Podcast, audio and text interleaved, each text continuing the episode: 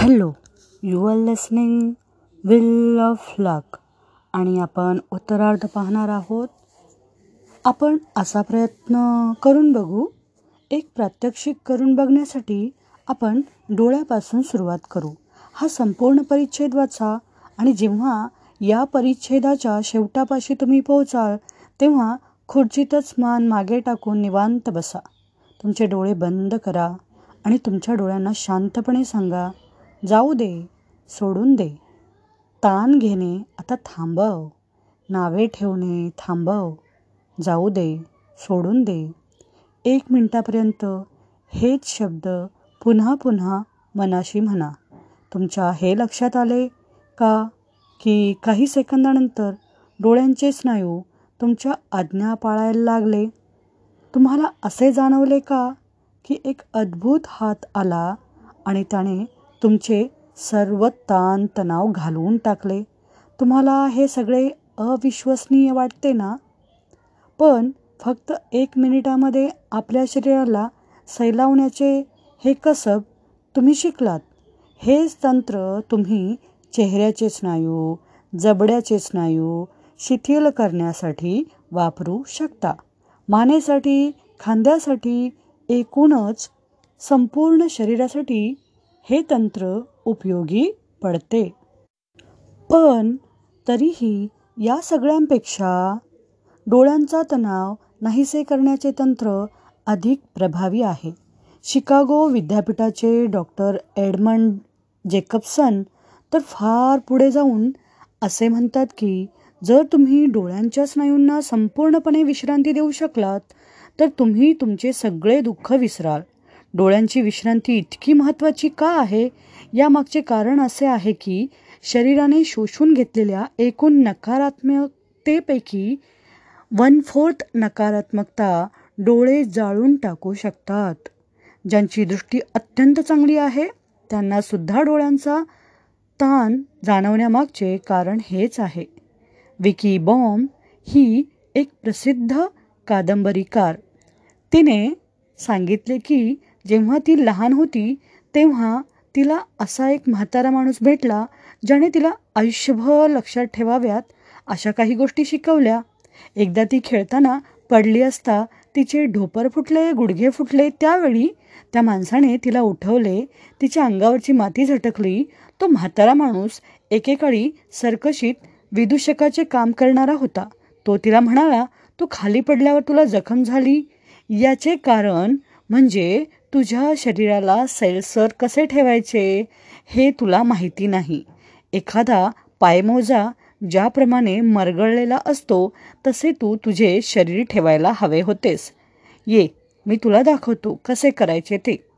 त्या म्हाताऱ्या गृहस्थाने विकी बॉम्बला व इतर मुलांना शिकवले की पडताना कसे पडायचे उड्या कशा मारायच्या कोलांट्या उड्या कशा मारायच्या आणि आग्रहाने तो एक गोष्ट सांगत असे स्वतःला आपण एक चोळामोळा झालेला पायमोजा आहोत असे समजा.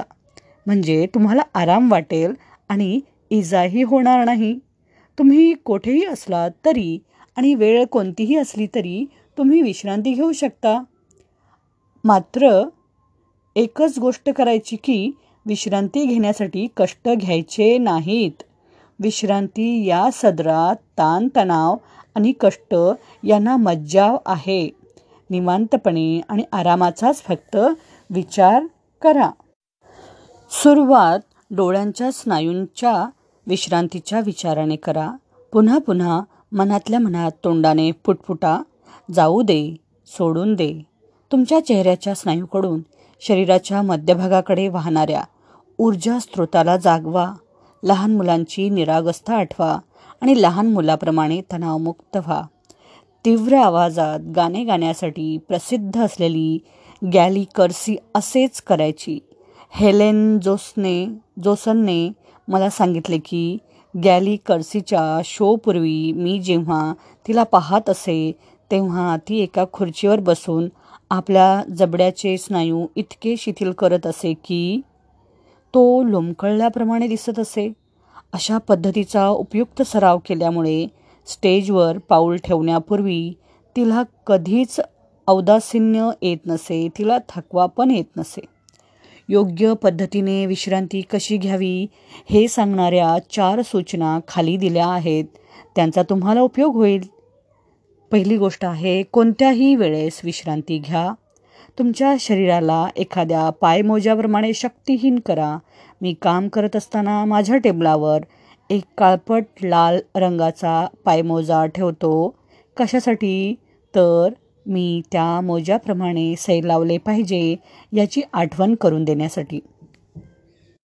जर तुम्हाला पायमोज्याची कल्पना पसंत नसेल तर मांजरीबद्दल विचार करून बघा. सूर्यप्रकाशात झोपलेल्या मांजरीला तुम्ही कधी उचलून पाहिले आहे का? तुमच्या लक्षात आले असेल की ती कशी अंगाचे मुटकुळे करून झोपते ते. भारतातील ऋषीमुनीसुद्धा हेच सांगतात की जर तुम्ही विश्रांतीचा विचार करत असाल तर मांग मांजरींचा अभ्यास करा. मांजरींचे निरीक्षण करा. मी अजूनपर्यंत थकलेली मांजर कधीच पाहिली नाही. किंवा नैराश्याने आजारी असलेली मांजरही पाहिली नाही किंवा निद्रानाश झालेली मांजर पाहिली नाही चिंताक्रांत पोटाचे अल्सर असलेली मांजर पाहिली नाही. जर तुम्हीसुद्धा मांजर जशी शरीर सैलावून विश्रांती घेते तशी घेतलीत तर मोठमोठ्या संकटापासून तुमचा बचाव होईल. दुसरी गोष्ट आहे शक्य तेवढे जास्त काम आरामदायी वाटेल अशा स्थितीत करा. लक्षात ठेवा शरीरात जर ताणतणाव निर्माण झाला तर त्यामुळे खांदे दुखतात आणि बैचेन करणारा थकवा जाणवतो.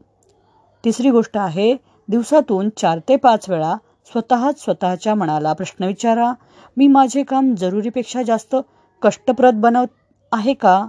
मी जे काम करतो आहे त्या कामासाठी खरोखरच इतक्या कष्टाची गरज आहे का या गोष्टीचा तुम्हाला आरामदायी वाटण्यासाठी नक्कीच उपयोग होईल. डॉक्टर डेव्हिड फिंक म्हणतात जे लोक मानसशास्त्राचा अभ्यास करतात अशा दोघांपैकी एकजण तरी निदान असाच विचार करत असतो. चौथी गोष्ट आहे दिवसाच्या शेवटी स्वतः स्वतःची परीक्षा घ्या स्वतःला प्रश्न विचारा मी असा कितीसा दमलो आहे? खरोखरच मी जर दमलो असेन तर ते माझ्या बौद्धिक कामामुळे नव्हे तर मी ते ज्या पद्धतीने केले त्यामुळे. डॅनियल जोसलिन म्हणतात मी माझ्या यशाची पावती मी दिवस अखेरीस किती दमलो यापेक्षा मी कसा दमलो नाही या कसोटीवर देतो. जर दिवसाच्या अखेरीस मला खूप थकवा जाणवला किंवा माझी चिडचिड झाली तर निसंशयपणे माझा दिवस संख्यात्मक आणि गुणात्मक अशा दोन्ही दृष्टिकोनातून अपुरा ठरला. जर अमेरिकेतील प्रत्येक व्यावसायिकाने यापासून धडा घेतला तर उच्च रक्तदाबामुळे हायपरटेन्शन होणाऱ्या मृत्यूच्या प्रमाणात एका रात्रीतून घट होईल आणि काळजी व थकव्यामुळे रुग्णालयात भरती होणाऱ्यांचे प्रमाणही कमी होईल. हे मी तुम्हाला सांगत आहे. How to enjoy your life and your job. या पुस्तकातून हे पुस्तक लिहिलं आहे डेल कार्नेगी यांनी. थँक्यू.